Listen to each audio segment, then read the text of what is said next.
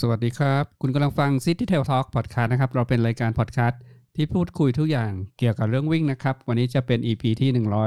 171 นะครับอ่าพี่โจจิรพงศ์นะครับ ครับ สวัสดีครับอ่าวันนี้พี่โจจะเอาประสบการณ์นะครับ การเข้าร่วม ประชุมปฏิบัติการอ่าเวิร์กช็อปนะอ่า running coach workshop อันนี้อืมครับเป็นมีกูรู โค้ดสี่ด้านมาปฏิบัติการนะครับ เพื่อเทรนพี่โจให้เป็นโค้ดนักวิ่ง ชั้นเยี่ยมแล้วก็ได้รับประกาศนียบัตรมาแล้วอ่าชื่อโครงการนะครับ การประชุมเชิงปฏิบัติการ โครงการฝึกปฏิบัติการการเป็นโค้ชวิ่ง running code workshop อืมครับที่เพิ่งจัดไปอืมเนาะเมื่อยี่สิบแปดยี่สิบเก้าเดือนที่แล้วนะใช่เออเสาร์อาที่ที่แล้วเองยี่สิบแปดยี่สิบเก้าอ่าสัปดาห์ที่แล้วนี่เอง อ่าที่ครับผมไปไปที่มหาลัยไปม่โดที่นะเนี่ยคณะครับผมสารคยาณะอ่าเทคโนโลยีการกีฬาด้วยนะอืมตรงมากเลย วิทยาศาสตร์ วิทยาลัยวิทยาศาสตร์ และเทคโนโลยีการกีฬามหาวิทยาลัยมหิดลผมอืมอ่าคืออันนี้ผมไม่ได้ไปนะโจเขาไปคนเดียว วันนี้โจมาเล่าให้ฟัครังบเออก็คือวิทยากรที่ที่ที่เข้ามาอ่า train ในเวิร์กช็อปเนี่ยโอ้โหเป็นแต่ละคนนี่แบบ เนาะดูแต่ละคนนี่แบบโหประสบการณ์ทั้งแบบตรงมากเลยอะ่ะแค่ชื่อวิทยากรเนี่ยก็อยากไปกันแล้วนะครับ คนคนหลักเลยที่ที่ที่ run ในตัวเวิร์กช็อปนี่คือโค้ชวินฮะวินเซนต์รัตโนภาสอ่าก็นะฮะโอ้นี่อ่านอ่าน credential อ่านเนี่ย เป็น World Athletics เอ่อ Academy Elite Coach นะฮะขั้นสูงสุดนะฮะ Endurance เลยนะฮะทั้งวิ่งทั้งใจกีฬานะฮะซึ่งได้ตัว USA Track and Field Level 3โค้ดด้วยเหมือนกันนะฮะโอ้แค่อะไรนะ เอ่อแรงนี่ก็ระดับสูงสุดแล้ว credential คือเป็นเทรนเนอร์ นักวิ่งอ่านักนักกีฬามืออาชีพที่สหรัฐอเมริกาได้อะใช่ไหม ใช่อ่าตอนนี้เนี่ยเออมีลูกทีมเป็น Elite ด้วยอ่าอืมอีลิทแบบว่าเป็นแนวหน้าไม่ไม่ได้นั่นเลยแต่เอ่อเนื่องจากว่าอะไรนะเอ่อเขาเขามีเงินเซ็นแล้วเอ่อ non disclosure agreement น่ะห้ามเปิดเผยไงเลยบอกไม่ได้ว่ามีใครบ้างอืมเขาว่าสำคัญนะเขาอ่าเกิดเปิดเผยไปก็อะก็จะเดาได้ว่าคนนี้อ่าซ้อมมาแบบไหนอะไรอย่างเงี้ยใช่ปะเอ่อเออคนที่สองเนี่ยนะที่ที่เป็นตัวตั้งตัวตีด้วยก็คือหมอแป๊บ นะฮะในายแพทย์พัทรพลพระพัทรพลปฏิเมจินนะฮะคนทุกคนรู้จักดีนะฮะอ่าอ่าอาจจะไม่ได้แบบรันแอนเลิร์เนาะเลยเลยรันเออเลยเลยเลยรันรันเลยทั้งสองคนนี้จำได้ว่าเราเคยเชิญมาคุยกับเราแล้วใช่ไหมทั้งโค้ดวินแล้วก็อ่าออกใช่แบบครับตอนนั้นคุยเรื่องเกี่ยวกับอ่าวินวินแอปพลิเคชันวินเทรนนิ่งแอปพลิเคชันอะ อืม แล้วก็ ครั้งนี้เนี่ยก็จะมีผู้เชี่ยวชาญด้านชีวกลศาสตร์ด้วย ก็คือผู้ช่วยศาสตราจารย์ ดร ปรัชญาแจ่มกระจ่างเอ่อปรัญชยาแจ่งกระจ่างนะผมไม่แน่ใจอ่านชื่อท่านถูกไหมนะฮะเอ่อแล้วก็ผู้เชี่ยวชาญด้านโภชนาการเกมกีฬานะฮะเอ่อผู้ช่วยศาสตราจารย์ ดรอลิสานานานะครับผมก็โอ้ก็ ตอนแรกนึกว่าได้เรียนกับครับโค้ดวีแล้วก็หมอแป๊บนะโอ้ได้เรียนชีวกลศาสตร์ด้วยมีวิ่งด้วยนะมเอามาวิ่งแล้วก็มามาแนะนำอ่าสี่คนให้ดูว่าสี่คนเชี่ยวชาญคนละกลุ่มกันเนาะอ่าโค้ดวินก็แน่นอนได้เป็นโค้ดคนนักวิ่งระดับอีลิตนะครับครับผมอ่าอืมผู้ผอสอดรปรัชญาเนี่ยอาจารย์ผู้เชี่ยวชาญด้านชีวกลศาสตร์ หรือไบโออืมเทคนิกใช่ไหมก็ก็เป็นศาสตร์ที่เกี่ยวกับวิทยาศาสตร์ การกีฬาโดยเฉพาะเลยใช่ไหมโจอืมก็ถอนท่าวิ่งอะเออเออพี่เอ่อวิเคราะห์ท่าวิ่ง แต่ก็ใช้ก็คือใช้อ่าหลักวิทยาศาสตร์เนี่ยมาช่วยออ t ติ i z อืมเพิ่มประสิทธิภาพให้มากที่สุดของนักกีฬา ในด้านชีวกลศาสตร์ อืม อ่า ส่วนอืมส่วนอ่าพอสอดรอัศิลาเนี่ยเป็นผู้เชี่ยวชาญด้านโภชนาการอลิสาคืออมแต่ละคนเนี่ยปริญญาเอกหมดเลยนะครับอืมอ่าหมอแป๊บก็ครับเราก็คุ้นเคยอยู่แล้วเนาะอ่า หมอแป๊บก็จะเป็นอ่าทำรับหน้าที่เป็น race emergency medicine เป็นเหมือนกับทีม team leader ใช่ป่ะของของทีมทีมแพทย์แล้วก็เจ้าหน้าที่อะของงานงานวิ่งใหญ่ ๆ ในเมืองไทยหลายงาน บางแสนอ่าเช่นบางแสนบางแสนสี่สองที่ผมรู้จักเลยอ่าจำเริงอ่ามมาราธอนนะครับอ่าทำพึ่งมาทอนเขาเรียกตำแหน่งอะไรนะโจครับใช่ medical director นะใช่ไหมเออประมาณนั้นแหละอ่าครับเป็นนี่นี่ได้ ได้ที่ผ่านมานี่เพิ่งไปบอสตันอะไรอะไปไปเออเนี่ยแหละไปไปเวิร์กช็อปหรือไปอะไร แล้วก็ดูงานจริงในบอสตันนะเห็นเห็นหมอแป๊บโพสต์อยู่บอกไปเออเป็นแพทย์สนามอาสาที่งานบอสตันมาราธอนอืมเลยอุ้ยอะเอ่อแต่คราวนี้รู้สึกว่าจะไปไม่ใช่อาสาเนี่ย ไปเหมือนกับไปเข้าฝึกอบรมอะไรอะเออแล้วก็ไปดูงานจริงตอนแข่งด้วยอืมที่ผ่านมาเนี่ย ตอนเดือนเมษาหลังสงกรานต์จบๆเนี่ย ก็เดี๋ยวผมจะเล่าคร่าวๆว่าคอร์สเนี่ยมีสองวันนะครับผมก็ครับผมเออส่วนใหญ่ส่วนใหญ่เขาเนี่ยจุดประสงค์ทางคือที่ที่โจไปเขาอาจการเทรนคือเทรนเพื่อtrain โค้ชนะครับ ไม่ใช่ train นักวิ่งอย่างเดียว คืออมคนที่เข้าไปเข้าเวิร์กช็อปเนี้ยก็คือเป็นโค้ชโค้ชวิ่งเลย train ไปแหละเป็นใช่ไหมโค้ชโจก็จะไปอืมคนที่เข้าไปเวิร์กช็อปกับโจเนี่ยก็จะมีโค้ชนักวิ่ง ในเมืองไทยก็ท่านอื่นด้วย มีทั้งโค้ชแล้วก็มีทั้งนักวิ่งอ๋อมีนักวิ่ง อ่าแบบเยอะที่จริงจริงจังก็โอ้เข้าไปหลายคนด้วเลยอ๋อเออ ประมาณนักวิ่งแบบ elite เลยเนี่ยเออที่วิ่งเร็วๆอะเออ ก็ก็หลายคนเลยล่ะ แล้วก็มีมีมีเหมือนเป็น personal trainer นะอ๋อจากเหมือนพวกเอ่อ PT อาจจะ PT จากเอ่อพวกตามเอ่ออืมอะไรนะออก พวกเล่นเวทอะไรนะเห็นหลายคนนะโอ้โหตัวมันเริ่มเลย นี่ไม่รู้เออไม่รู้เขาเป็นนะ NDA ป่าว่าเปิดเผยได้ไหมมีโค้ดใครบ้างเข้าอบรมอันเนี้ยหรือเขาห้ามเขาบอก เออผมว่าว่าคือผมก็ไม่รู้ว่ามีใครบ้างนะ เพราะว่าก็ก็ก็ไม่ค่อยรู้จัก รู้จักอยู่แค่ไม่กี่คนเองอะมีรู้จักพี่ปูไงพี่ปูกันนะรู้จักกันผมรู้จักนะพี่ปูกันครูสุวรรณนะเออแล้วก็แล้วก็มีเพื่อนนักวิ่งสองสามคนที่พอรู้จักอืมอะไรเงี้ยเออก็คืออันนี้มีนักวิ่เป็งที่ไม่ใช่โค้ดเป็นก็เข้ามาจอยด้วยอ๋อใช่ใช่ใช่คืออันเนี้ยจริงๆแล้วเนี่ยน่าต้องเรียกว่าเป็น คือถ้าเป็นโค้ชจริง ๆ คือ คือคืออันนี้สำหรับผมนะ ก็คือถ้าผมผ่านอันนี้มาแล้วเนี่ยถามว่าผมควรจะเป็นโค้ชได้ไหมผมก็รู้สึกผมก็ยังรู้สึกว่ากูต้องเรียนรู้อีกเยอะ เพราะว่าสองวันเนี่ย ผมเอ่อได้แนวทางดีกว่า ได้แนวทางว่า เออโค้ชเนี่ย จะต้องทำหน้าที่อะไรบ้าง อืม คือเรียกว่าแบบว่า เออ คือก่อนที่เราจะไปเป็นโค้ชเนี่ย เราควรจะต้องรู้อะไรบ้าง ซึ่งถามว่าในสองวันเนี่ยนะ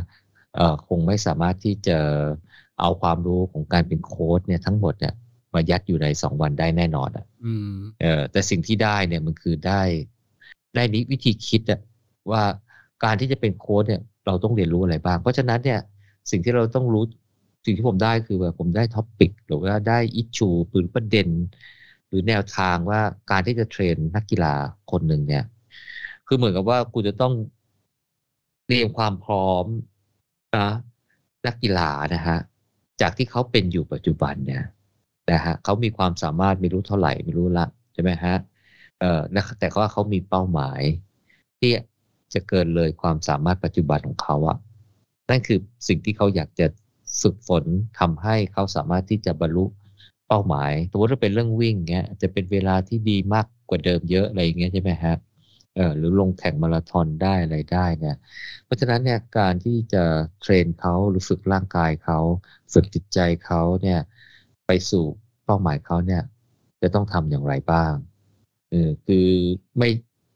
คือเราอาจจะคิดว่าอ้าวก็ซ้อมวิ่งก็ก็ก็ก็ต้องมีตารางซ้อมสิครับเออแค่นั้นเออแต่จริงๆแล้วก็ตาโอเค ตารางซ้อมมันก็ต้องมีแหละ แต่สิ่งที่คุณจะต้องรู้มากไปกว่าตารางซ้อมเนี่ย คือจะรู้ได้ไงว่าตารางซ้อมนั้นดีที่สุดสำหรับเขาอ่าแล้วรู้ได้ไงว่าเอ่อตารางซ้อมวันนั้นเนี่ยเอ่อมันอาจจะมันมันจะต้อง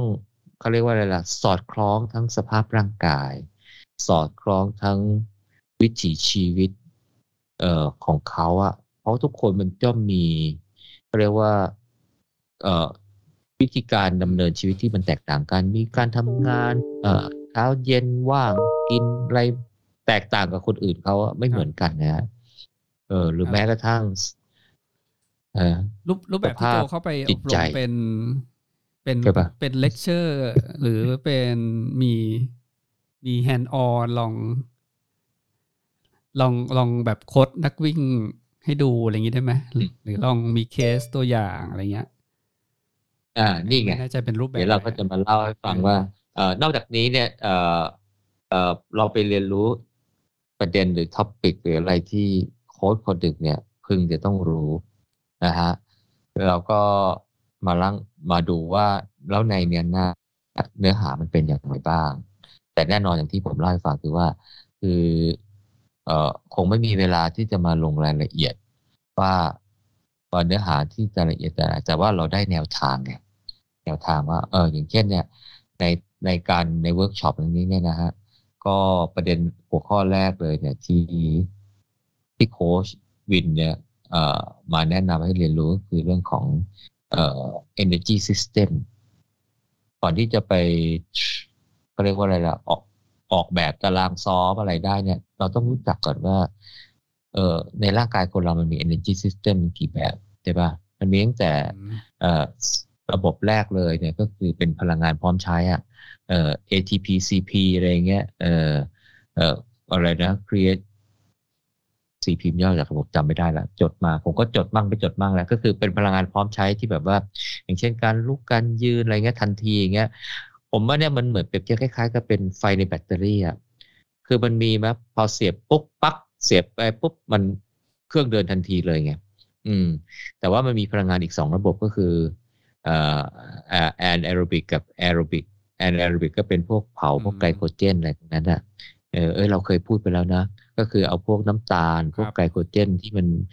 ที่มันทำเป็นอะไรนะ เอามาเผาแล้วมันจะได้เป็น pyruvate เป็นกรดแลคติกอะไรใช่ป่ะเออแล้วถ้ามันเผาไม่ทันอะไรเงี้ย มันก็สะสมในกล้ามเนื้อทำให้กล้ามเนื้ออ่อนล้าอะไรเงี้ยแต่ว่ากระบวนการนี้มันเกิดเร็วก็คือ ATP ATP CP ATP CP อ๋อผม ผมดูตัวชกคนตัวย่อมาให้เออ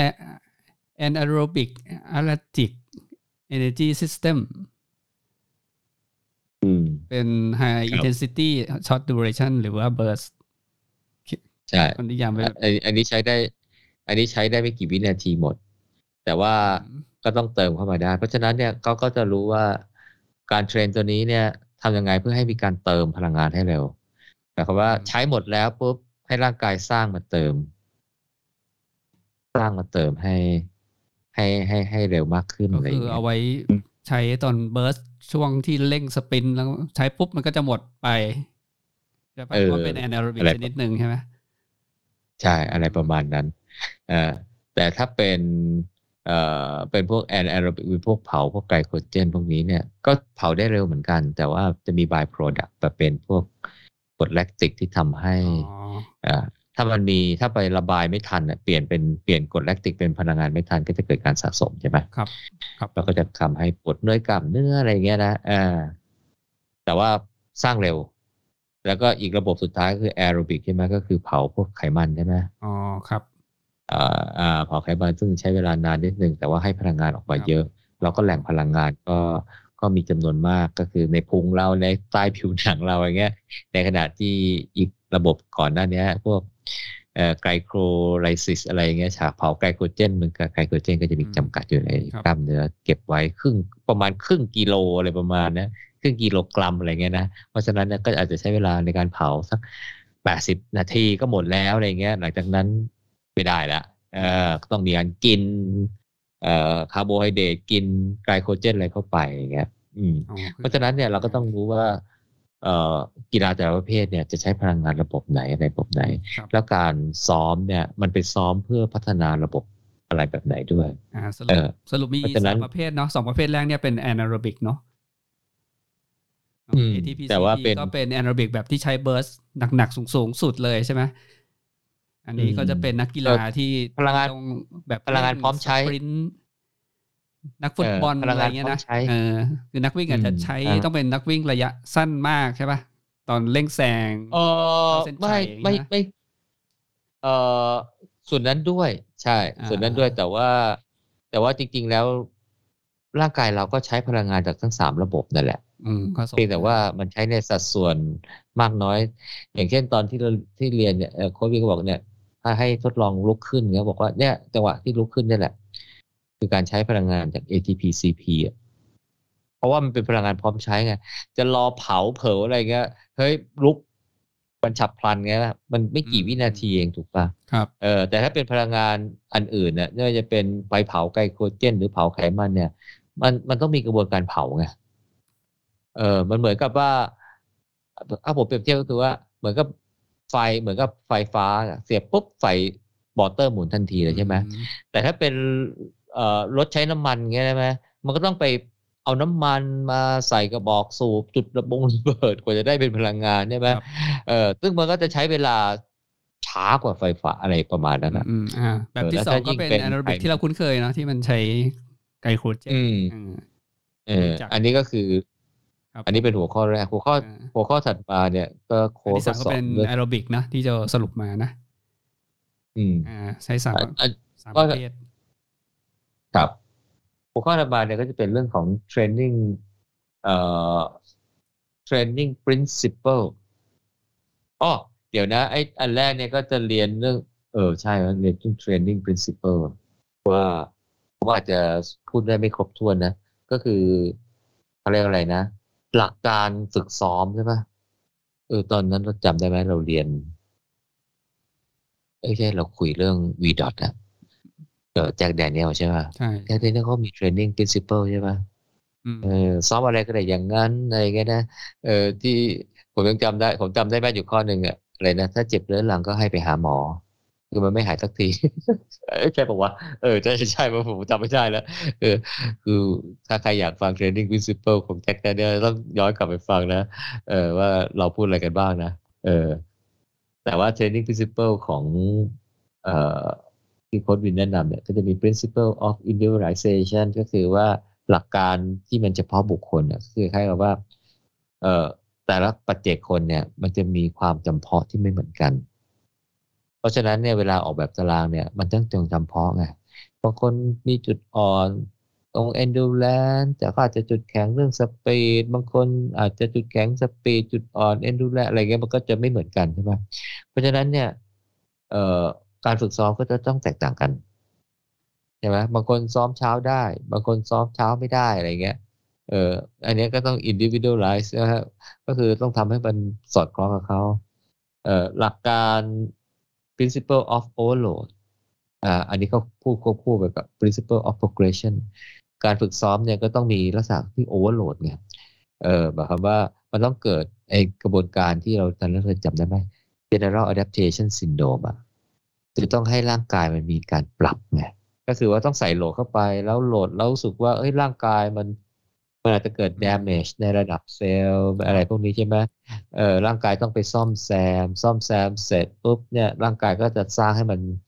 ให้มันแข็งแรงมากขึ้นที่เรื่องเป็น super compensation อะอ๋อ ที่เทนให้มันแบบเลยขอบไปนิดนึง แล้วก็รอเวลาให้มัน recover ซ่อมแซมกลับขึ้นมาแล้วก็เทน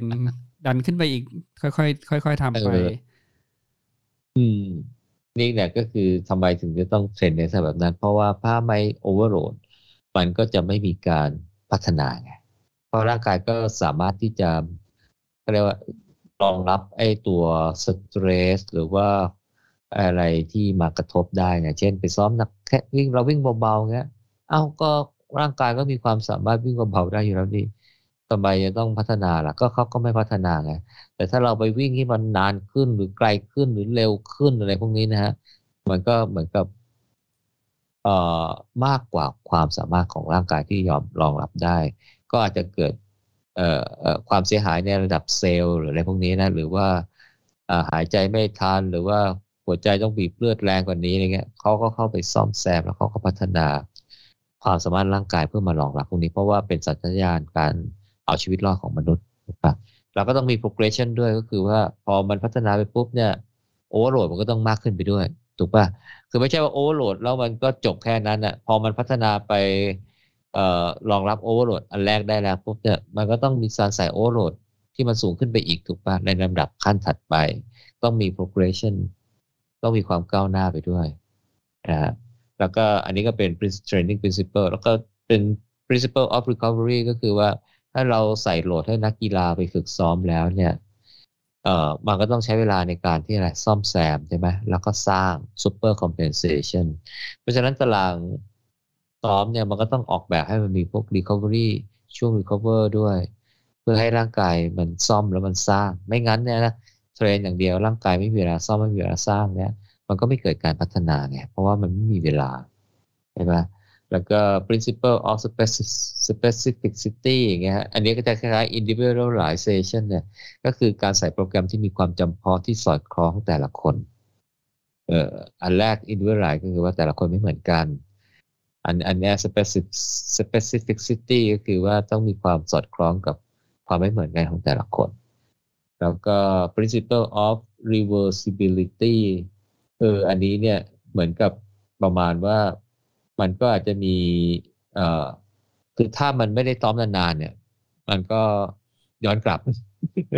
แต่ตอนนั้นเรามี principle อะไรนะ คล้ายๆกันลักษณะแบบเนี้ย เออของแจ็คแดเนียลเหมือนกันนะ ก็คือว่า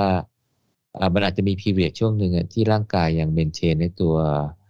ฟิตเนสอะความสามารถอยู่ได้ แต่ถ้ามันนานไปกว่านั้นเนี่ยมันก็จะเริ่มแบบถอยหลังอะถอยหลัง เพราะฉะนั้นโปรแกรมซ้อมมันก็ต้องต่อเนื่องอะใช่ไหมไม่ใช่ซ้อมทีสองเดือนแล้วก็ หายไปสามเดือนอีกทีทำกลับมาซ้อมใหม่อ๋ออันนี้มันก็ต้องถอย เอพิโซดชื่อ Return After a, a Plan Break การกลับมาจะฝึกซ้อมหลังจากพักยาว อืมอืมนะครับคนให้นะว่า EP ที่เท่าไหร่ น่าน่าจะนานละครับอืมแล้วก็ เอ่อปีที่โค้หชวินึ่นงเนี่ยศูก็นพูดย์หกครับอืม แล้วก็วินเขาก็พูดถึงว่า training type เนี่ยก็คือประเภทการซ้อมเนี่ยเขาบอกว่าเอ่อในลักษณะการออกแบบตารางซ้อมเนี่ยเอ่อมันจะจัดอยู่ก็เรียกเป็น personal หลายกับโค้ชเนี่ยก็คือว่าโค้ชจะต้องออกแบบตารางซ้อมเนี่ยใช้ training principle เมื่อกี้เนี่ยแต่ว่าต้อง personal หลายก็คือว่าเหมือนตัดเสื้อตัดกางเกงให้สอดคล้องกับนักกีฬาไงแต่ก็บอกว่า ถ้าเป็นตารางทั่วไปเราหาในเน็ตอะไรเงี้ยสมมติว่าอ่าหมูอยากไปมาราธอนใช่ไหมก็ไปหาตารางซ้อมมาราธอนมาก็อาจจะแนะนำให้วิ่งเท่านั้นเท่านี้เนี่ย แต่ตารางที่เราหาจากในเน็ตเนี่ยใครๆก็เอาไปใช้ได้เนี่ยเขาเรียกเป็น generalize เอ่อโปรแกรมไงเออก็คือเป็นโปรแกรมทั่วไปเนี่ย ซึ่งซึ่งมันก็อาจจะไม่สอดคล้องกับบางคนน่ะก็คืออาจจะใช้ได้สำหรับบางคนเออแต่ก็ อาจจะมีบางคนใช้ไม่ได้ แต่ว่าส่วนใหญ่ก็อาจจะพอพอได้ พอได้บ้างซ้อมมาราธอนก็ต้องมี long run อะไรอย่างเงี้ยเออก็ generalize ก็ต้องมี long run น่ะแต่ long run ของคนนี้เนี่ยอาจจะสามสิบโล long run ของอีกคนหนึ่งอาจจะตั้งยี่ห้าโลหรืออะไรเงี้ย มันไม่ได้ personalize ให้เขาเออมันก็คือ generalize ได้ระดับหนึ่งแต่เขาบอกว่ามันยังมีตารางซ้อมอีกแบบนะสำหรับบางคนบอกว่าโอ้ยวันนี้อากาศดีจังเลยวิ่งไกลหน่อยอะไรเงี้ยโอ้วันนี้ขี้เกียจจังนะ วิ่งเล็กๆน้อยๆพอสี่ห้าโลพออะไรเงี้ยอันนี้ก็เรียกว่า random ฮะก็คือว่าไม่มี pattern ในการซ้อมไงเพราะฉะนั้นถ้าเป็น random เนี่ยเอ่อความสามารถของร่างกาย หรือศักยภาพร่างกายมันอาจจะไม่ได้ถูกพัฒนาไงเพราะว่ามันไม่รู้มันร่างกายมันไม่ได้มีอะไรที่ไม่มี overload ไม่มีนู่นมีนี่ไม่มีอะไรไม่มี pattern ในการที่ train เงี้ยซึ่งอันเนี้ยก็จะทำให้บางคนวิ่งทุกวันอะไรเงี้ย แต่ว่าไม่ความสามารถไม่ได้เพิ่มมากขึ้น เพราะว่ามันไม่ได้มี รูปแบบสร้างคอมที่จะทำให้ร่างกายพัฒนา แต่ถ้าถ้าเอาไปใช้ตารางแบบ generalize เออบางทีก็อาจจะยังดีอยู่ คือถ้าเขาสามารถทำตามตารางนั้นได้อย่างเงี้ย ก็จะมีการพัฒนาเพิ่มขึ้น แต่ถ้าให้ดีที่สุดก็คือเอ่อ personalize personalize เอ่อเอ่อของตารางวิ่งอืมให้กับนักกีฬา ก็คือโค้ชจะมีหน้าที่นี้ใช่ไหมต้องต้องปรับโปรแกรมให้เข้าใช่กับใช่นั กกีฬาแต่ละคนตามความเหมาะสมเลยใช่นี่คือ แต่ว่าก่อนหน้านี้เนี่ย โค้ชก็ต้องเมื่อกี้บอกศึกษาเรื่อง energy system นะจริง ๆ ต้องไปศึกษาเรื่องอะไร เรื่อง cardiovascular system ก็คือระบบไหลเวียนโลหิต ใช่ไหมว่าจะมีผลยังไงเมื่อเกิดการซ้อมอะไรเงี้ย เออจำได้ไหมเออลุงแจ็คก็พูดถึง เอ่ออะไรนะ physiology อะไรของ การพัฒนาร่างกายต้องพัฒนาห้าด้านใช่ไหมพัฒนาหกด้าน แต่ว่าต้องซ้อม เอ่อเอ่อเอ่อเอ่อห้าประเภทอะไรเงี้ยจำได้ปะแล้วก็มีเรื่องของไอ้ตัวระบบไหลเวียนเลือดนี่แหละหัวใจสูบฉีดเลือดไปเท่าไหร่อะไรอย่างเงี้ยใช่ไหมเออต้องมีความเข้าใจ เพราะว่าเราก็จะได้รู้ว่าการซ้อมประเภทแบบไหน มันจะสร้างเอ่อระบบการไหลเวียนของเลือด ต้องเข้าใจเรื่องของ pulmonary pulmonary system ก็คือ ระบบหายใจปอดเปิดอะไรแลกเปลี่ยนออกซิเจนอะไรพวกเนี้ย อืม ก็ดูว่า อันนี้น่าจะเกี่ยวกับพวก VO2 max ใช่ไหมเออเราต้องเข้าใจเรื่องของ muscle เอ่อ physiology ระบบของกล้ามเนื้ออะไรเงี้ยต้องเข้าใจเรื่องไบโอเจเนติกอ๋ออันนี้ อันนี้อาจจะเป็นเรื่องของเอ่อเอ่อเอ่อเพื่อดูประเมินศักยภาพของนักกีฬา บางพวกไบโอเจเนติกอีเนอร์อีเนอร์เจเน อีเนอร์เจติกอะไรเงี้ย เรื่องของคือบางคนเขาก็อาจจะเผาผลาญดีหรือว่าบางคนเขาก็อาจนั่นนะแล้วก็เข้าใจเรื่องของอะไรนะเอ่อความคาดหวังและการฝึกซ้อม อันนี้อันนี้อันนี้อันนี้ก็เป็นแบบโปรยๆเป็นประเภทของหัวข้อนะไรพวกนี้นะเดี๋ยวเราอาจจะจะลงไปในรายละเอียดนิดๆหน่อยๆนะ เพราะว่าต้องต้องยอมรับนะ ผมก็ไม่ได้ค่อยได้จดผมนั่งฟังแบบ อออย่างเดียวเลย โอ้ยังแล้วก็ถายัมงจำหัวข้อย่อยได้เลยนะโจจำอย่างเดียวเนี้ยเออเออเออหัวข้อเนี่ย อ่านอ่านจดเอาอ่านเอาฮะ เออนี่ก็อ่านเอาพอได้นะฮะอ่าแล้วก็หัวข้อถัดมาเนี่ยก็จะเป็นเรื่องของเอ่อ periodization อันนี้เนี่ยน่าจะเป็นสิ่งสำคัญที่โค้ชเนี่ยจะต้องรู้นะเราก็พูดถึงเรื่อง periodization ไปหลายตอนเหมือนกันนะ เออพอผมมาฟังเนี่ยทำให้ผมก็ก็เก็ตได้เร็วเหมือนกัน แต่ว่าเอ่อ periodization เนี่ยโค้ชก็จะแนะนำว่าจริง ๆ แล้วเนี่ยเออ periodization เนี่ยมันคือการทำตารางซ้อมมันแหละ การจัดตารางซ้อมเลย อันนี้คือหัวใจของเกวนโค้ดนั่นแหละคือทำไปโค้ดเขาเนี่ยก็คือต้องให้ตารางซ้อมเขาแหละ เอ่อแต่ตารางซ้อมเนี่ยมันจะต้องทำอย่างไรบ้างเนี่ยก็จะเป็นนะคือตารางซ้อมการที่จะต้องมีตารางซ้อมเนี่ยเพื่ออะไรเพื่อจะได้ดูว่าเราจะพัฒนานักกีฬาเนี่ยในช่วงเวลาไหน โดยใช้เวลาเท่าไหร่นะฮะเพื่อจะนำไปสู่เป้าหมายของนักกีฬาก็คือวันลงแข่งอะวันลงแข่งก็ควรจะต้องพีคสุดๆแล้วใช่ไหมเอ่อหมายความว่าซ้อมมาเนี่ยพัฒนาจากฐานของร่างกายอย่างนี้ปุ๊บแล้วก็ไต่ขึ้นทีละขั้นทีละขั้นจนกระทั่งถึงยอดเขา วันที่ขึ้นยอดเขา วันที่ขึ้นถึงยอดเขานะคือวันที่เราจะลงนักกีฬาจะลงสนาม แข่งขันเพื่อให้ได้ personal เอ่อ best record แบ่งเขาถูกปะเขาก็แนะนำว่าจริงๆ แล้ว periodization เนี่ย เราอาจจะรู้จักเป็นแบบ traditional เป็นแบบ linear เนี่ยก็คือ ค่อยๆ ซ้อมลำดับความเข้มข้นเนี่ย ค่อยๆ เพิ่มเพิ่มขึ้นไปใช่ไหมซึ่งอันนี้มันเป็นตารางปกติโดยส่วนใหญ่ แต่ว่ามันอาจจะมีตารางอะไรละประเภทแบบ inverse อะไรอย่างเงี้ยนะฮะ ซึ่งอาจจะใช้สำหรับเพื่อพัฒนาอะไรอย่างเช่น พัฒนาความแข็งแรงก่อนหรืออะไรกว่าก่อนเนี่ยก็อาจจะไม่ได้เป็นแบบ traditional มี undulate non-linear อะไรเงี้ย มีแบบ overreaching เป็นแบบบล็อกเป็นแบบอะไรเงี้ย อันนี้ก็เขาก็แนะนำว่าเออคือในไอ้ไอ้แต่ละประเภทที่ต่างกันเนี่ย มันก็คือการโฟกัสอะไรที่มันต่างกัน ที่มันต่างกัน ผมก็จดจดๆมาเนี่ยบางทีก็อ่านอ่านแล้วก็ลืมเนี่ยเออ แต่ว่าเอ่อในหนึ่ง period เนี่ย ปกติก็จะมีเขาเรียกว่าอะไรล่ะ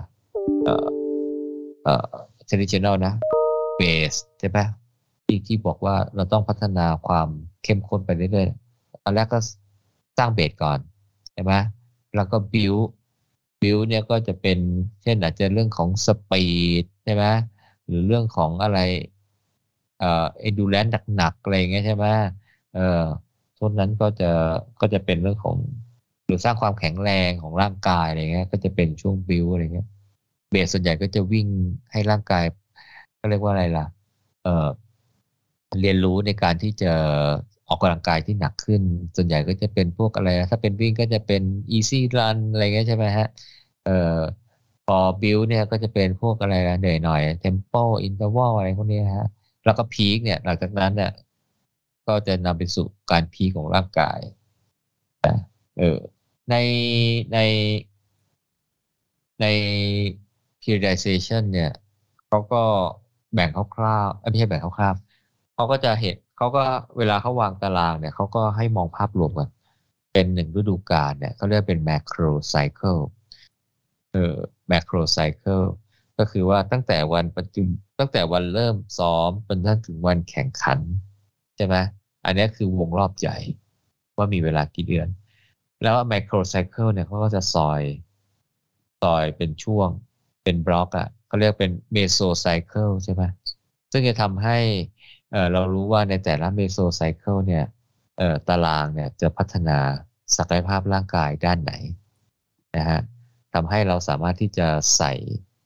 ลักษณะของโปรแกรมการซ้อมเนี่ยได้สอดคล้องไปในทุก meso cycle จนกระทั่งได้ครบ macro cycle จะต้องเห็นภาพรวมก่อนนะแล้วก็ในแต่ละ meso cycle เนี่ยปกติอาจจะสักหนึ่งเดือนหรือเดือนกว่าอะไรก็แล้วแต่ในการออกแบบเนี่ยก็จะแบ่งเป็นเขาเรียกว่าอะไรล่ะ micro cycle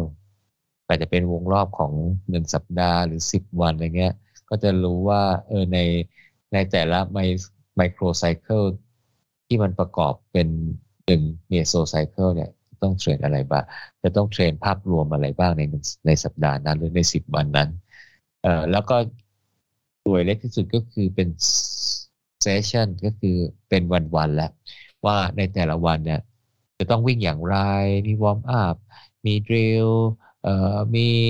easy หรือมี tempo หรือมี interval มีอะไรเงี้ย ก็จะเป็นโปรแกรมให้นักวิ่งเนี่ย ไปซ้อมในแต่ละครั้งในแต่ละ sessionเพราะฉะนั้น periodization เนี่ย ก็ต้องแบ่งเป็น macro cycle meso cycle micro cycle แล้วก็เป็น session แบ่งย่อยไปอย่างเงี้ย แล้วก็โค้ชก็แนะนำว่าเอ่อในการทำ periodization หรือการออกแบบตารางซ้อมเนี่ย ต้องทำทั้งหมด 6 step อะไรเงี้ย step แรกเนี่ยเราก็ต้อง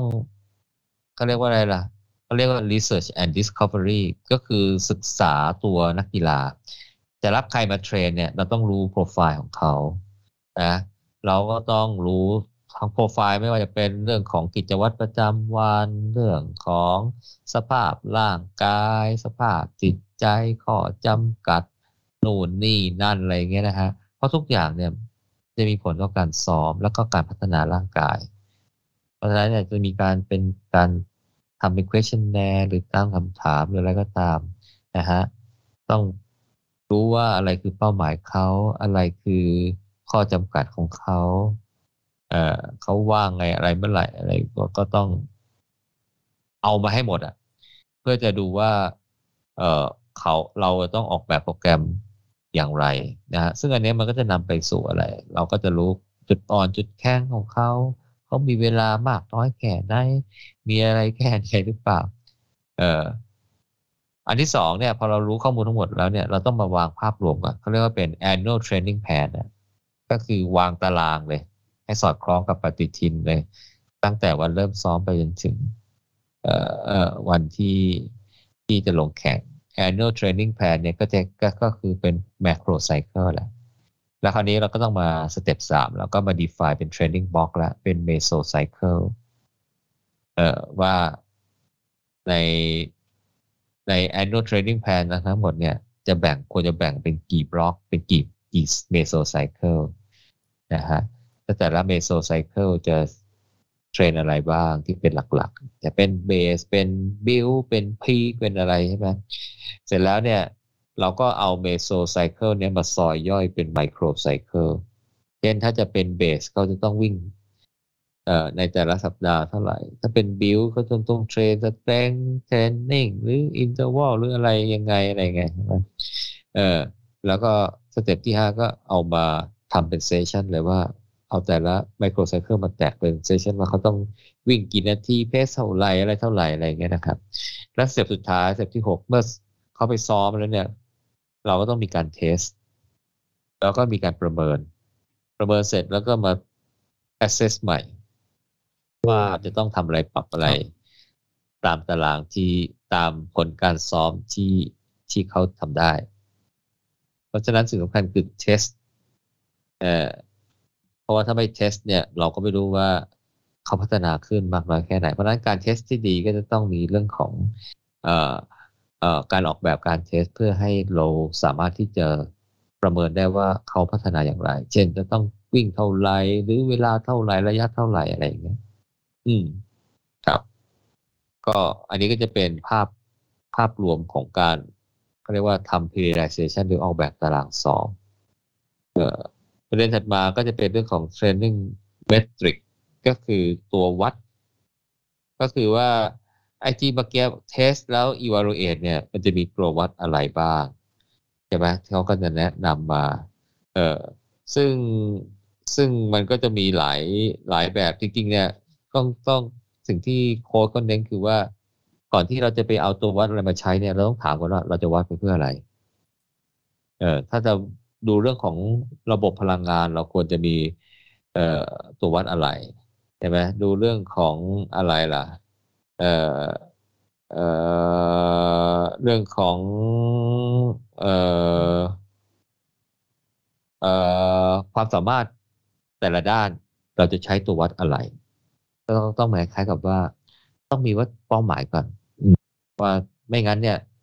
เราได้ตัววัดมาเราอาจจะตีความไม่ได้ก็เนี่ยคือประมาณคร่าวๆนะ เออเราก็ยกตัวอย่างอะไรวะเนี่ย training metric ที่ที่ ใช้แบบว่าเป็นเบสิกก่อนเลยเนะเช่น heart rate นะเอ่อ RPE เอ่อ rate of perceived exertion เอ่อ case เอ่ออันนี้อันนี้ก็เข้าใจได้ง่าย power power เออ อันนี้ต้องใช้ตัววัดที่ที่เป็น power ป่ะเออ ผมก็ไม่รู้เหมือนกันนะหมูเคยใช้ไหมไม่เคยใช้ ไม่เคยใช้ มันต้องซื้อซื้อเป็นฟุตพอตใช่ไหมเออครับ แล้วก็อาจจะวัดเรื่อง lactate test h o อะไรเงี้ย อาจจะต้องใช้อะไรผมไม่รู้อันนี้ เออแต่บางทีเราก็เคยจะวัดจากนาฬิกานะเอออันนี้เขาก็เคยบอกว่าถ้าเป็นในแลบในอะไรเงี้ย ก็อาจจะต้องเจาะเลือดมาเทสอะไรเงี้ยมั้งเออ แล้วก็ view to map view to map อันนี้เราก็พอรู้นะ ส่วนใหญ่เราก็จะวัดจากนาฬิกา แต่ถ้าเป็นนักกีฬามืออาชีพเนี่ยก็เราต้องไปวัดแบบ ใช้ที่เครื่องครอบอะไรหรือเปล่า เออ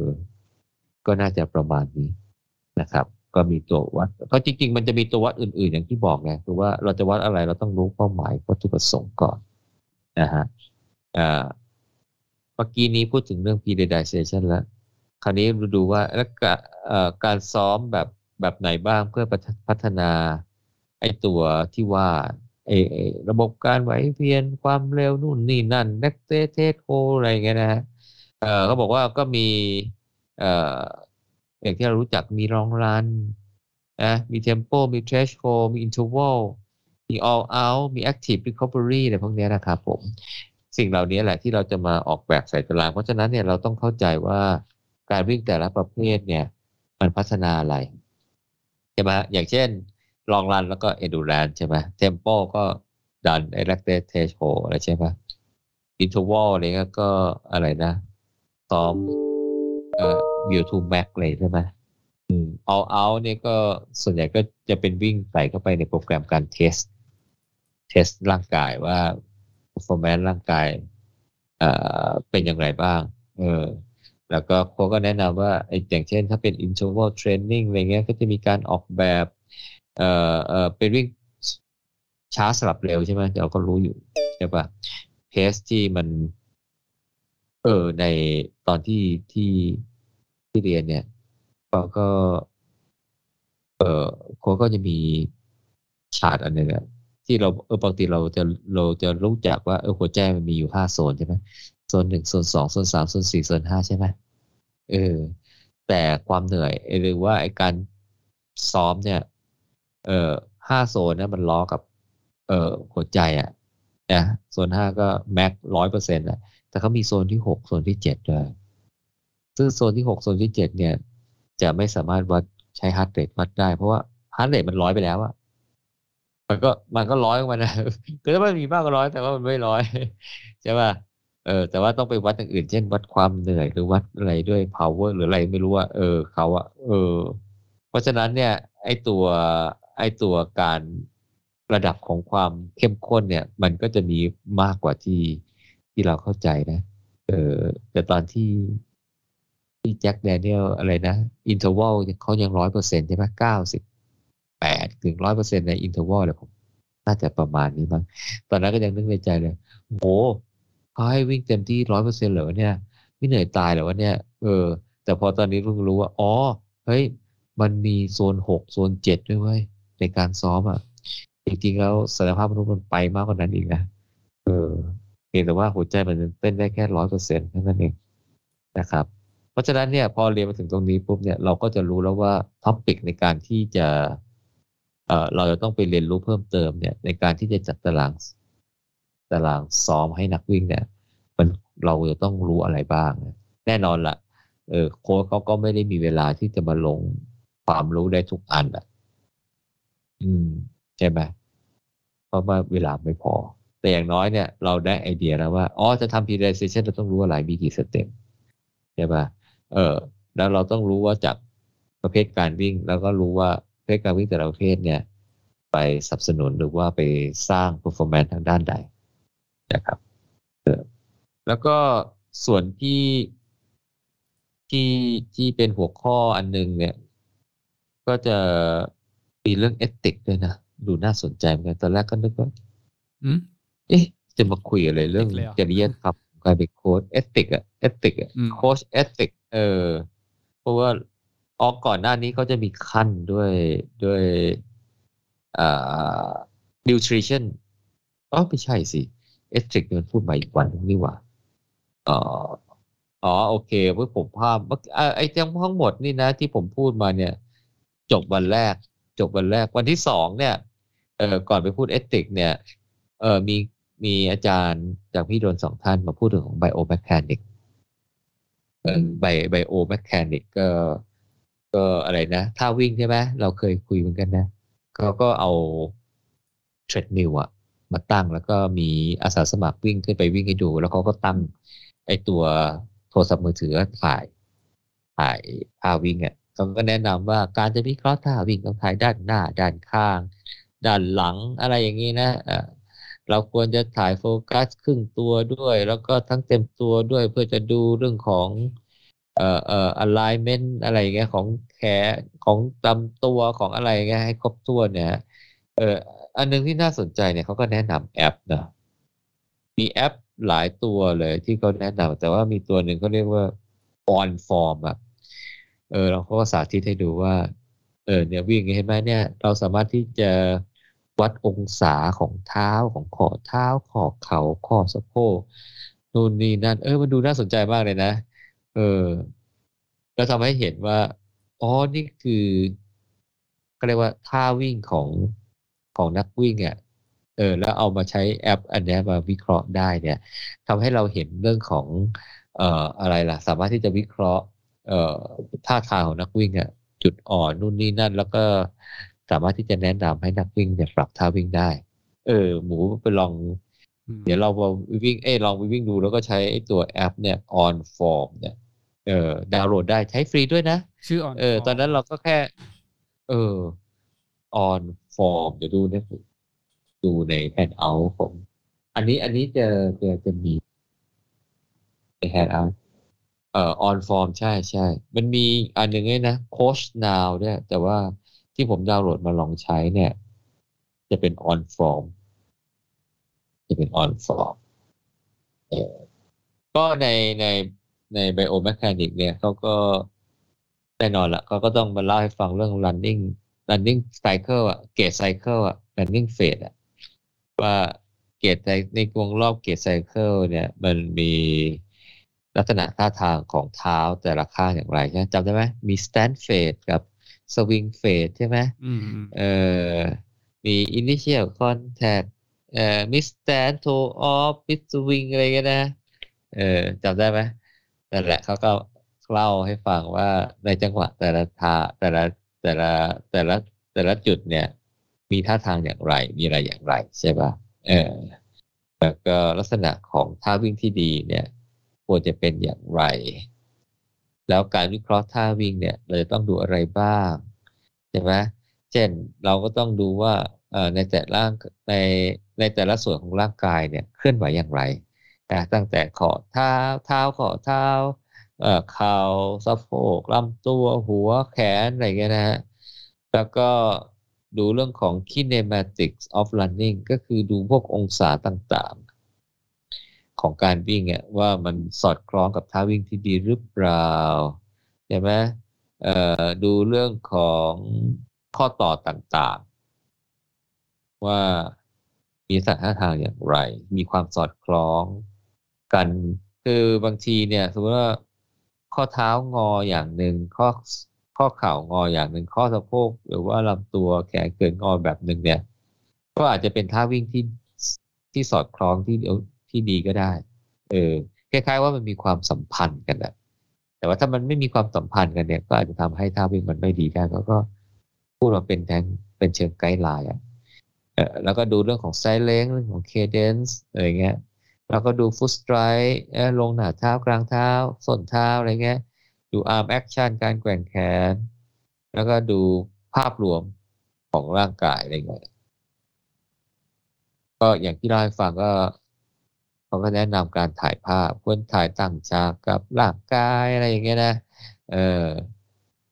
ควรถ่ายหลายด้านอะไรเงี้ยเพื่อดูทั้ง side view back view อะไรอย่างเงี้ยนะเออแล้วก็เอามาวิเคราะห์แล้วก็ใช้ตัวแอปอันนี้มาช่วยเออแล้วก็มี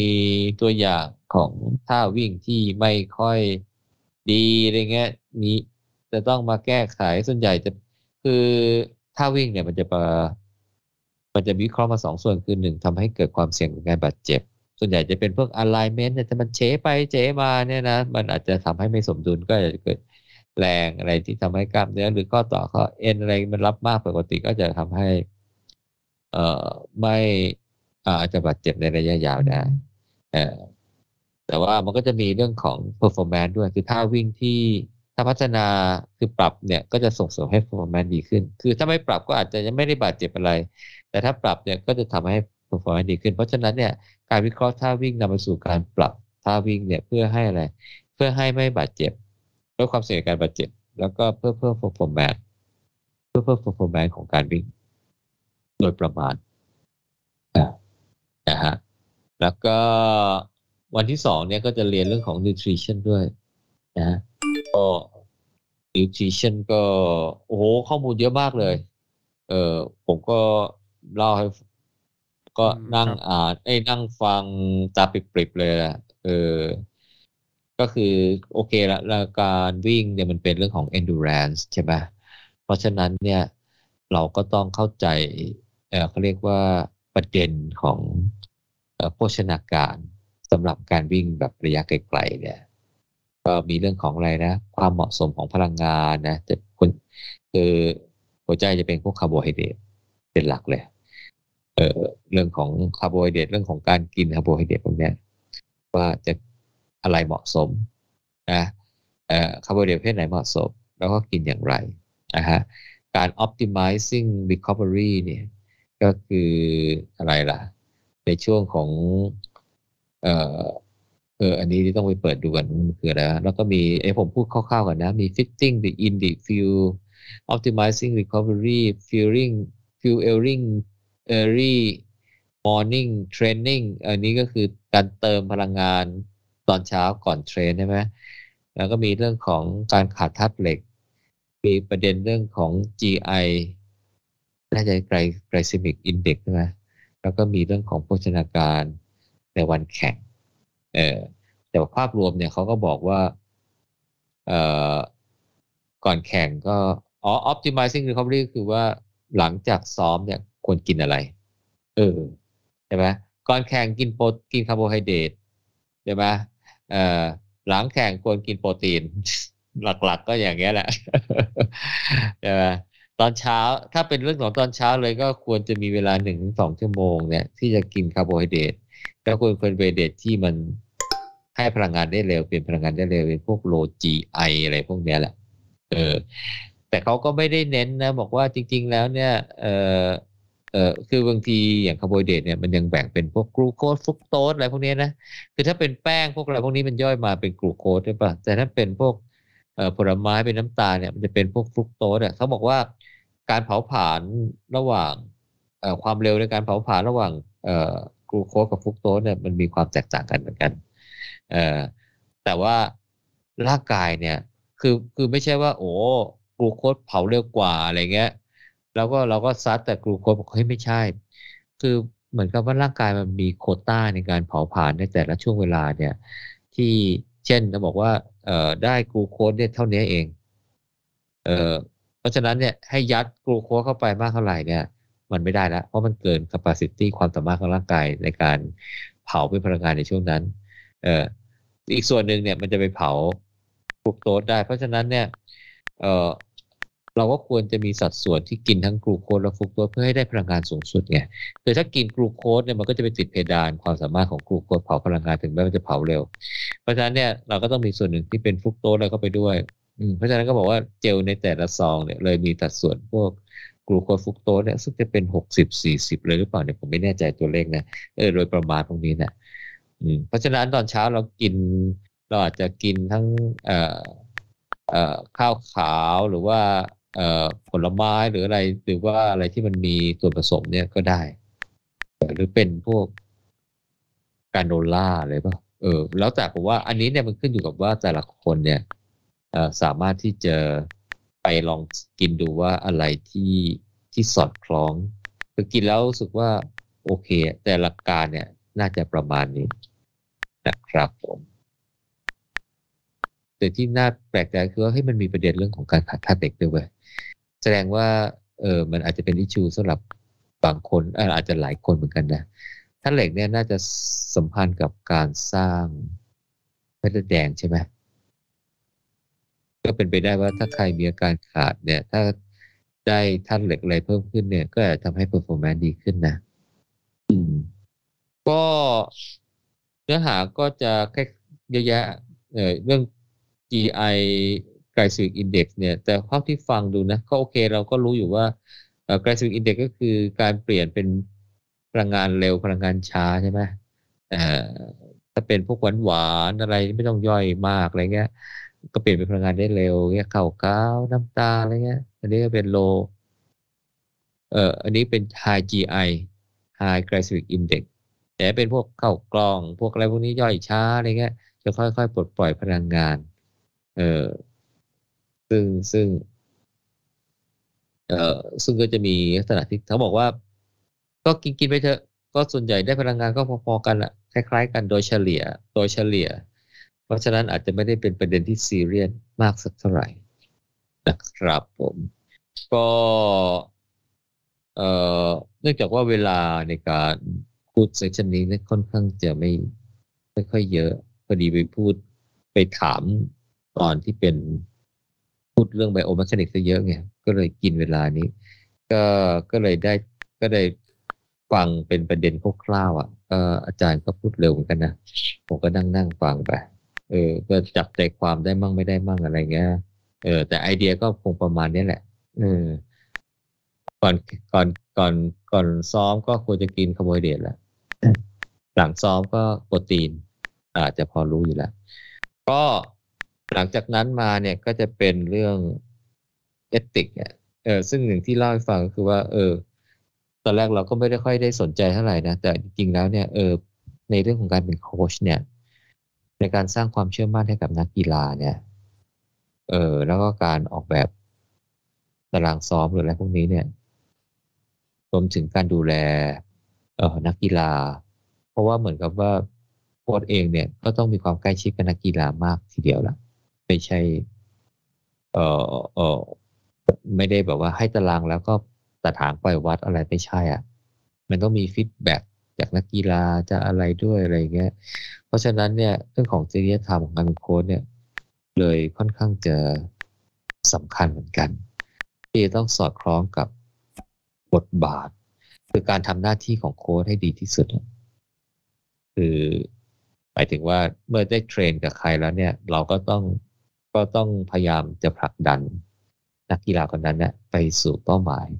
เพราะฉะนั้นในบทบาทว่าอย่าเป็น motivator หรือเป็นอะไรพวกนี้นะ เป็น instructor educator อย่างเงี้ย เราควรจะต้องเต็มที่กับเขาอะไม่ใช่ว่าเอติกนี่คือประมาณว่าให้มีน้ำใจนักกีฬาอะไรประมาณนี้ เอ่ออันนี้จะเป็นมองของโค้ชเนี่ย ก็คือว่าการที่ทำหน้าที่โค้ชให้ดีเนี่ย ก็จะต้องมีจะได้ทำเอ่อเป็นพื้นฐานนะจะเรียกว่าอะไรนะเอ่อเออจริยธรรมนั่นแหละใช่ปะคือแบบคำว่าต้องออกแบบตารางซ้อมอย่างเต็มที่อะไรเงี้ย ต้องติดตามผลการฝึกซ้อมของนักกีฬาเอ่อ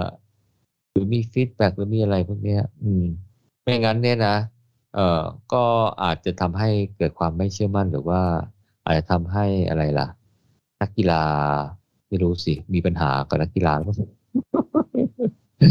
เออ ก็ก็ก็ก็ดูเป็นแนวทางน่าสนใจแล้วก็ฟังโค้ดวินดูค่อนข้างจะซีเรียสเรื่องเอติกมากเลยนะเอ่อมีหลายประเด็นที่แกค่อนข้างซีเรียสเรื่องพวกนี้อะอืม แล้วก็เล่าถึงประสบการณ์ที่เป็นคดีความอะไรอเมริกามันอาจจะมีเรื่อง เวลามีประเด็นอะไรขัดแย้งกันอาจจะจะฟ้องร้องอะไรกันง่ายๆอะไรเงี้ยมากกว่า เออ เพราะฉะนั้นเรื่องพวกนี้มันเลยเป็นเรื่องสำคัญของอาชีพโค้ชในโลกตะวันตกอะ ในโลกตะวันตก ไม่งั้นเนี่ยอาจจะมีปัญหาในวิชาชีพได้นะครับ เออเขาพูดหลายเรื่องอะแล้วผมก็เอาคร่าวๆประมาณนี้แหละอืมเออ ก็ แล้วก็ตอนท้ายๆเนี่ยก็จะมาพูดถึงเรื่องของการการเทส แล้วก็การกำหนดเพสซอม อันนี้แหละคือสิ่งที่จะได้เมื่อกี้เรา pediation ใช่ไหมเราออกแบบว่าตารางซ้อมเป็นยังไง แต่ว่าการกำหนดเพสซ้อมเนี่ยจะได้จากการทดสอบ เพราะฉะนั้นเนี่ยการวางแผนการทดสอบนักกีฬาเนี่ยจะต้องมีเป็นระยะ เพื่อให้ได้ข้อมูลที่จะมากำหนด pace ซ้อมให้กับนักวิ่ง ว่าอาจจะซ้อม interval ควรซ้อม pace เท่าไหร่ pace tempo ควรซ้อม pace เท่าไหร่ หรือว่า long run ควร pace เท่าไหร่อะไรพวกนี้เออก็ก็ก็มีแนะนำอย่างเช่น จะ test เมื่อไหร่ก็อย่างเช่นว่า test ตอนก่อนเข้า annual plan ก่อนเข้า micro cycle อะก็คือตอนเริ่มต้นอะไรเงี้ย แล้วก็ test ทุกช่วงของ meso cycle เพราะ meso cycle คือเราออกแบบเพื่อจะ เขาเรียกว่าอะไรจะพัฒนาความสามารถของนักกีฬาในแต่ละส่วนเนี่ยเป็นบล็อกๆมันก็ต้องมีการ test แบบนั้นอะไรเงี้ยครับ เอ่อ test อย่างไรวิ่ง all out นู่นนี่อะไรอย่างเงี้ยนะเออเขาก็มีออกแบบแต่ว่ามันจะต้องทำให้เราเห็นพัฒนาการ เช่นการออกแบบเส้นทางระยะทางหรืออะไรพวกเนี้ยเออแล้วก็มีการเก็บข้อมูลว่าเขารู้สึกอย่างไรยังไงเพื่อจะมาประกอบในการเอ่อวางแผน ก็คร่าวๆเนี่ยจริงๆเนื้อหาเนี่ยผมก็เก็บได้ไม่หมดแล้วครับเพราะความตั้งใจเรียนบ้างตั้งไม่ตั้งใจเรียนบ้างฮะแต่ว่าเอ่อสิ่งที่ที่น่าสนใจของเวิร์กช็อปอันนี้ก็คือว่าเขาจะแบ่งเป็นกลุ่ม กลุ่มละห้าหกคนสี่ห้าคน แล้วแต่ว่า เอ่ออันนั้นกลุ่มผมมีห้าคนไงโค้ชเขาก็จับกลุ่มมาให้ก็ดูเหมือนว่าในในแต่ละกลุ่มเนี่ยจะมีคนที่ เอ่อเป็นนักวิ่งคนที่เป็นเทรนเนอร์อะไรเงี้ยนะเออผสมผสมอยู่อะไรเงี้ย ก็ได้เหมือนกับความรู้หลากหลาย แล้วก็ให้โจทย์มาเหมือนกับอ่าอย่างผมเนี่ยกลุ่มผมก็บอกว่าจะเป็นนักวิ่งผู้หญิงอายุ 45 ปีนะฮะติดถ้วยสี่ระยะมาราธอนมาห้าปีติดต่อกันเลยอะไรเงี้ยแสดงก็วิ่งเก่งพอสมควรอะไรเงี้ยใช่ไหมแต่ว่าวางเป้าหมายจะลงบางแสนสิบ สิบโลนะเอ่อในปลายปีอย่างเงี้ยควรจะทำตารางซ้อมอย่างไรอ่ก็ให้โจทย์มาประมาณนี้แหละ เพราะฉะนั้นเนี่ย เราก็ต้องทำตามสเต็ปแล้วบอกว่าอะเอ่อโจทย์อาจจะไม่ได้ให้มาละเอียดใช่ไหมเราก็ต้องมีสมมติฐานเนี่ยอย่างเช่นเราขั้นแรกเนี่ยเราก็ต้องอะไรนะเราก็ต้องเรียนรู้ เราต้องเหมือนกับถามนักกีฬาว่าสภาพสภาพร่างกายนักกีฬาเป็นอย่างไร มีโรคภัยแค่เจ็บอย่างไร ใช่ไหมเอ่อมีเอ่อเวลาว่างมากน้อยแค่ไหนอะไรอย่างเงี้ยนะฮะก็เหมือนกับเป็น assumption เพื่อจะเป็นส่วนหนึ่งที่จะไปวางเอ่อโปรแกรมในการซ้อมเขาครับแล้วก็ให้ออกแบบ macro cycle เอ่อ meso cycle micro cycle แล้วก็ session อืมก็ก็ให้ทำเป็นจริงๆเขาตัดจัดทีมตั้งแต่วันแรกแล้ว แล้วก็ให้ข้อมูลมาตั้งแต่วันแรกแล้วเพียงแต่ว่าให้มาคิดเป็นเบื้องต้นก่อน แล้วก็พอมาเรียนวันที่สองก็ได้ข้อมูลเพิ่ม แล้วก็ให้เวลาทำอีกแป๊บหนึ่งเนี่ยแล้วก็ให้คนในกลุ่มจะไปช่วยกันนำเสนอไปพรีเซนต์หน้าห้องอะไรเงี้ยว่าทำไมถึง ออกแบบตารางซ้อมมาอย่างนั้น คนแรกก็เล่าว่าเออนักกีฬาเขาเป็นยังไง มีข้อจำกัดนู่นนี่นั่นยังไง มีจุดอ่อนจุดแข็งอย่างไร เวลาว่างเป็นไงปุ๊บถัดมาก็บอกว่าจากโปรไฟล์นักกีฬาอย่างที่ว่านี้ เราก็จะเขามีเป้าหมายอย่างนั้นอย่างนี้อะไรเงี้ย ก็มาวางเป็นแม c โ o ไซเคิลมีเวลาซ้อมสามเดือน เราจะใช้แบบ inverse เอ่อ periodization คือ build คือ build ก่อนอะไรเงี้ย แล้วก็มา ค่อยตอบด้วยเบสอะไรเงี้ยอะไร เพราะเป็นการเปลี่ยนระยะโน่นนี่นั่นอะไรก็ว่ากันไปครับเอ่อมี imbalance muscle ก็ต้องใส่เอ่อ strength training เข้าไปเพื่อจะ correct ไอ้ตัว imbalance อะไรเขาอะก็คือตามสมมติฐานที่เราเล่าให้เขาฟังเมื่อกี้นะฮะให้ครอบคลุมทั้งหมดเอ่อแล้วก็เอา macro cycle มาแบ่งเป็น meso cycle ช่วงนี้จะซ้อมอะไรก็ว่ากันไปใช่ไหมแล้วก็ ใน meso cycle ก็จะเป็นในแต่ละ micro cycle หรือหนึ่งสัปดาห์ ภาพรวมของการซ้อมเป็นอย่างไร มีวันไหนวันพัก วันไหนวันซ้อม quality run อะไรอย่างเงี้ยนะฮะเอ่อแล้วก็วันพักถ้าไมซ้อมทำอะไรเล่นโยคะเอ่ออะไรอย่างเงี้ยเออเขาก็ใส่มาเออแล้วก็ผมเนี่ยพอดีเอาเอาเอาไมโครไซเคิลเนี่ย ซึ่งมันแต่ละวันเนี่ย มาบอกว่าแต่ละวันเนี่ยควรมี session อย่างไรเออผมก็ทำสาม session ทำ interval training tempo แล้วก็ long run อะไรเงี้ยแล้วก็ใส่อะไรนะใส่ warm up warm up ท่าไหนกี่นาทีเอ่อตามด้วยเอ่อเออ drill กี่ท่า drill นี้ทำเพื่ออะไรแต่เสร็จแล้วเนี่ยเอ่อพอดีผมเอาไปนำเสนอใน session ที่มี interval ไงเลยปิดท้ายด้วย เอ่อ stride เอ่อสี่รอบอะไรเงี้ยสี่เที่ยวอะไรเงี้ยแล้วค่อยมาฝึกเอ่อเอ่อเอ่อซ้อม interval interval ก็เป็น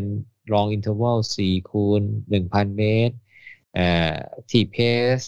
เอ่อเท่าไหร่อะสี่หนึ่งห้าอะไรซักอย่างเนี่ยนะแล้วก็ recovery ช่วง recovery สองนาที pace ประมาณหกครึ่งอะไรซักอย่างเนี่ยแหละ เราก็ใส่เข้าไป เสร็จแล้วพอซ้อมครบ เสร็จแล้วก็ ปิดท้ายด้วย cool down สิบนาทีเป็น easy run อะไรเงี้ย เออ ก็ก็ก็ก็นำเสนอมา อันนี้ก็จะลงรายละเอียดไป ก็ลักษณะอย่างนี้แล้วแก เสร็จแล้วก็โค้ชเขาก็มาแนะนำว่า เออ เนี่ย คุณมีสมมติฐานอย่างนี้เนี่ย อาจจะ เอ่อเอ่อเอ่อคุณต้องเอามาใส่อะไรเอ่อใน macro cycle meso cycle หรือ session อะไรเงี้ยก็อ่า แนะนำตามโปรแกรมอะไรเงี้ยที่เราควรต้องปรับเปิดอะไรเงี้ยก็เป็นไอเดียว่าอ๋อการวางตารางซ้อมที่ดีเนี่ย เราก็ต้องเอ่อบริหารจัดการอย่างไร แล้วก็ต้องตอบคำถามเอ่อนักกีฬาในทุกๆเรื่องที่เรา เล่าให้ฟังว่านักกีฬาคนนี้เป็นอย่างไร เออวันนั้นเลยกลับมืดเลยอะเออกว่าจะ present กันเสร็จครับหกโมงกว่า อยากมอยากรู้เรื่องหนึ่งโจว่าทศวินได้สอนเทคนิคสำหรับโค้ชในการ track นักวิ่งไหมเวลาซ้อมแต่ละ session แล้วต้องให้ feedback นักวิ่งเนี่ยดูว่านักวิ่งทำได้ยังทำได้แล้ว match กับแผนยังไง improve ยังไงอะไรอ๋อเงี้ยมีมีอันเนี้ยเป็น feedback ใช่ใช่ครับจะต้อง คือแน่นอนแหละว่าอ่าในเรื่องของผลการซ้อมเนี่ย มันก็จะมีตัววัดอ่าจากนาฬิกาจากอะไรพวกนี้อยู่แล้วใช่ปะ เอ่อซึ่งซึ่งซึ่งซึ่งถ้าโค้ชอาชีพก็จะมีพวกแอป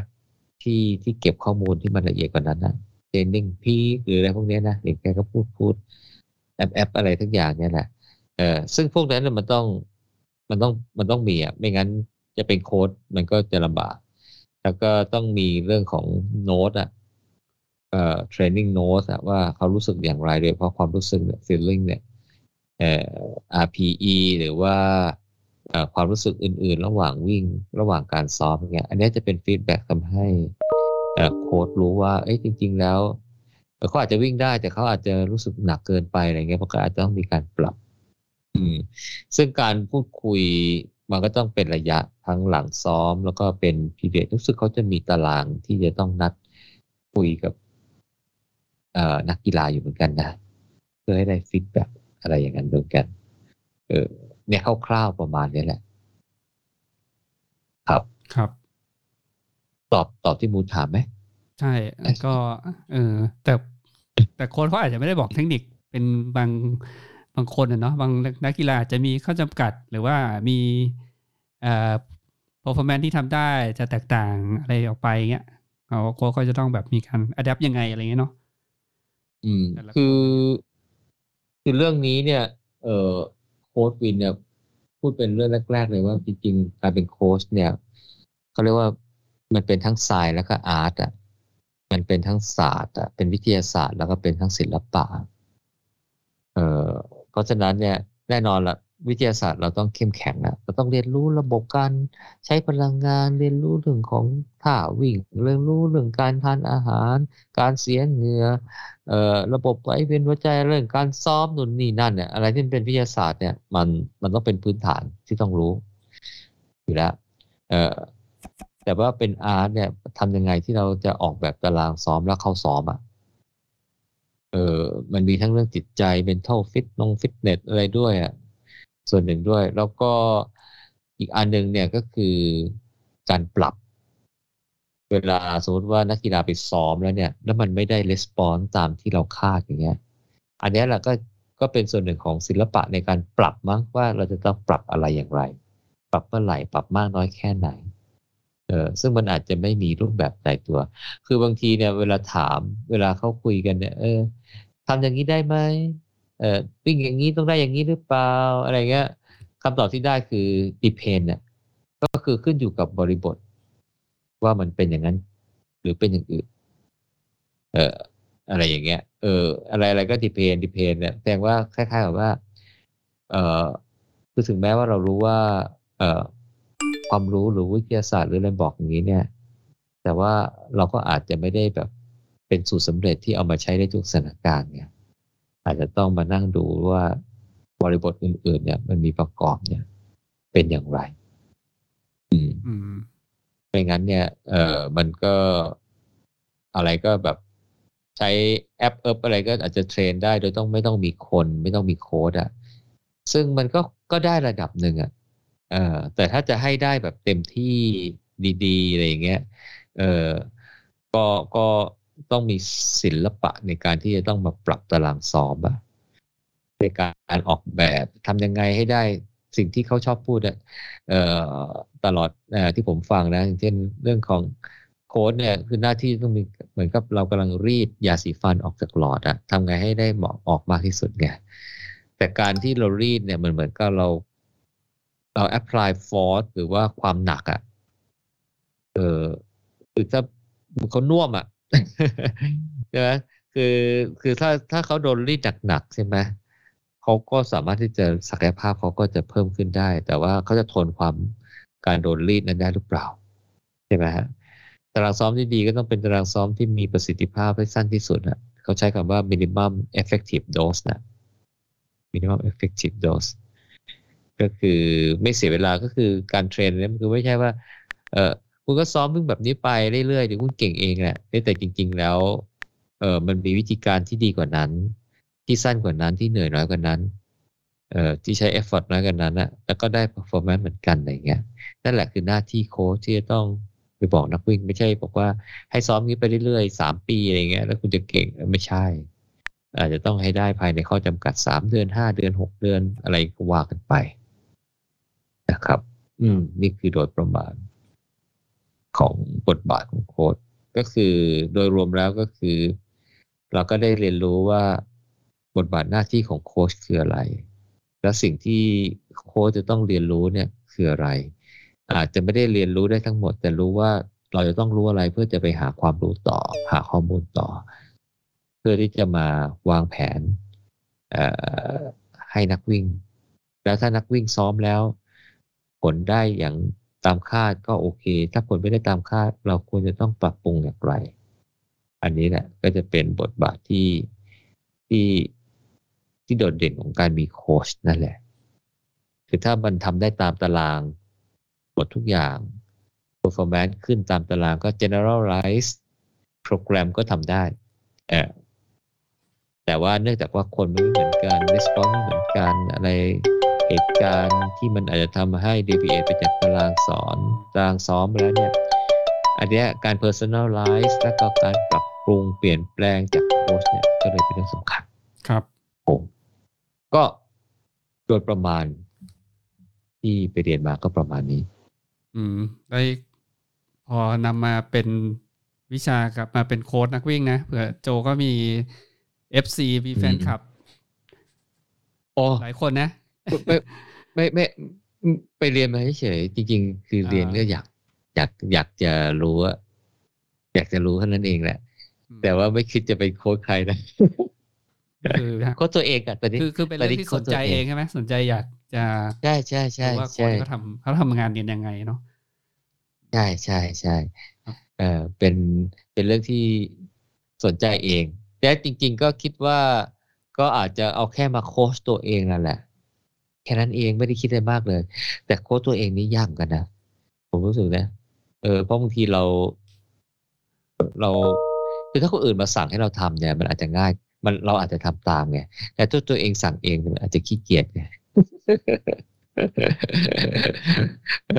ตัวเองสั่งเองอาจจะขี้เกียจไงเออแต่ก็โอเคแหละก็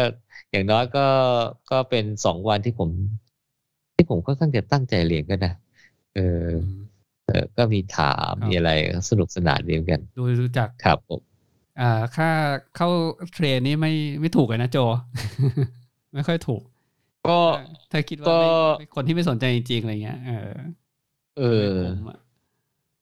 อืม แต่แต่แต่จริงๆ ผมว่าถ้าเรียนเป็นโค้ชเป็นอะไรเนี่ยผมว่าที่อาจจะแพงกว่านี้ก็ได้นะไม่รู้เหมือนกันนะดูจากเซอร์ติเอฟายอแล้วน่าจะแพงกว่านี้นะแต่ละคน เออ เออ ใช่อืมเออ นี่ไปเรียนครั้งนี้นี่ได้ประกาศนียบัตรจากมหาลัยมหิดลด้วยนะอืมเออเนี่ยแหละ วิทยาลัยวิทยาศาสตร์การกีฬาด้วย แต่ก็ไม่ไม่ได้ไปทำอะไรนะ ไม่ได้ไปทำมาหากินเลยนะก็มาเก็บไว้เฉยๆก็ถือว่าได้ความรู้อ่าสำหรับอ่าการวิ่งมาประดับความรู้ตัวเอง อืมปรับ ครับผมอืม ก็ประมาณนี้ ประมาณนี้เนาะหวังว่าเพื่อนๆเอ่อคนที่ไม่ได้เข้าไปก็คงได้รับการแชร์ว่าข้างในเนี่ยเขาอ่าการเทรนโค้ชเนี่ยเขาคุยกันเรื่องอะไรบ้างเนี่ยครับอืมอืผมมได้แนวคิด แต่สำหรับคนที่ต้องการทำอาชีพโค้ชนะก็อาจจะต้องไปไปเรียนรู้อะไรอีกเยอะอืมแปลว่าต้องไปหา certificate อะไรเขาถึงต้องมีมาประดับอะ certif icate ออกมาใช่ไหมโค้ชไม่ได้แบบสอนกันแค่แบบ อ่านจากเน็ตแล้วมาเป็นได้เลยอะไรอย่างงี้เนาะอืม ก็คงคงทำได้ระดับหนึ่งอะแต่ว่าจะได้ผลไปนั้นหรือเปล่าเนี่ย ก็อาจจะลำบากกันใช่ไหมก็ถือว่าเป็นวิชาชีพอะผมว่านะโค้ชนะเออซึ่งซึ่งซึ่งผมว่าต้องมีใจใจรักระดับหนึงต้องเอ็มพัตไทอะ ผมรู้สึกนะต้องเอ็มต้องต้องต้องเข้าอกเข้าใจนักกีฬาพอสมควรกันนะ เพราะว่าเท่าที่ฟังดูเนี่ย โค้ชเนี่ยอาจจะต้องเจอ บุคลิกของคนที่มันแตกต่างกันเยอะมากอะลักษณะนิสัยของคนก็ต่างกันอะไรก็ต่างกันนะ เพราะฉะนั้นเนี่ยการจะจะรับมือกับคนที่มันไม่เหมือนกันเนี่ยเอ่ออย่างไรบางคนงองแงบางคนขยันขันแข็งบางคนมีปัญหาไปแทบทุกเรื่องบางคนก็ไม่มีเลยอะไรอย่างเงี้ยนะ ผมว่ามันก็ไม่ง่ายนะแต่ถ้าใครไม่ชอบอยู่กับคนเนี่ย ผมว่าก็อาจจะเป็น character ที่เป็นโค้ชยากเหมือนกันนะ คือเหมือนกับว่าถ้าไม่ได้แบบ เอ่อชอบที่จะพูดคุยกับคน หรือว่าเข้าอกเข้าใจคนได้ไม่ยากอะไรเงี้ยบางคนอืมอาจจะเป็นโค้ชได้ยากเหมือนกันนะอาจจะ เออ อาจจะเป็นเออ คือเป็นโค้ชได้ยากได้ง่ายกว่า แต่ถ้าใครบอกว่าโอ้ยเรื่องมากจริงเว้ยอะไรเงี้ยอะไรแค่นี้ก็ทำไม่ได้อะไรอย่างเงี้ย เออผมว่าลักษณะอย่างเงี้ยอาจจะอาจจะไม่เหมาะกับการเป็นโค้ชมั้งครับ ต้องใจเย็นอะโค้ดผมว่า เพราะว่านักกีฬาก็มีหลากหลาย เออเออก็ต้องรู้ว่าว่าทำไมเขาทำไม่ได้ใช่ปะก็คือต้องไปประเมินเขาอะว่าอะไรที่มันเป็นสิ่งที่ต้องปรับปรุงในตารางซ้อมไงเออนี่แหละนี่แหละนี่แหละเพราะฉะนั้นโค้ชก็เป็นวิชาชีพที่ก็ก็ต้องมีใจรักระดับหนึ่งแล้วก็ไม่ง่ายไม่ง่ายเหมือนกันครับครับก็วันนี้คงประมาณนี้เนาะครับครับผม episode หนึ่งร้อยเจ็ดสิบเอ็ดคงเพื่อนๆคงได้อ่า ความรู้เบื้องต้นประมาณนี้นะครับ จากที่ที่โจไปแชร์มานะครับคอร์สนี้เขาครับผมเกริ่นคร่าวๆนะครับ ค่าเข้าไป train นี่หลายพันบาทเลยนะ ครับครับ อืม โอเค โอเค ครับผมงั้นเอ่อ City to Talk Podcast ก็ขอลาไปก่อนนะครับ เพื่อนๆติด ติดอ่ารับฟัง City to Talk Podcast ได้ทางเอ่อแอปพลิเคชันฟัง Podcast อ่าเกือบทุกตัวนะครับ ทั้ง Podbean Apple Podcast Google Podcast Spotify แล้วก็มี YouTube ด้วยนะ อืม YouTube ของช่อง City Tail Runner ครับครับอืงั้นมผมหมูที่วุฒินะครับ กับพี่โจก็ขอลาไปก่อนนะครับ ครับผมครับ สวัสดีครับ สวัสดีครับ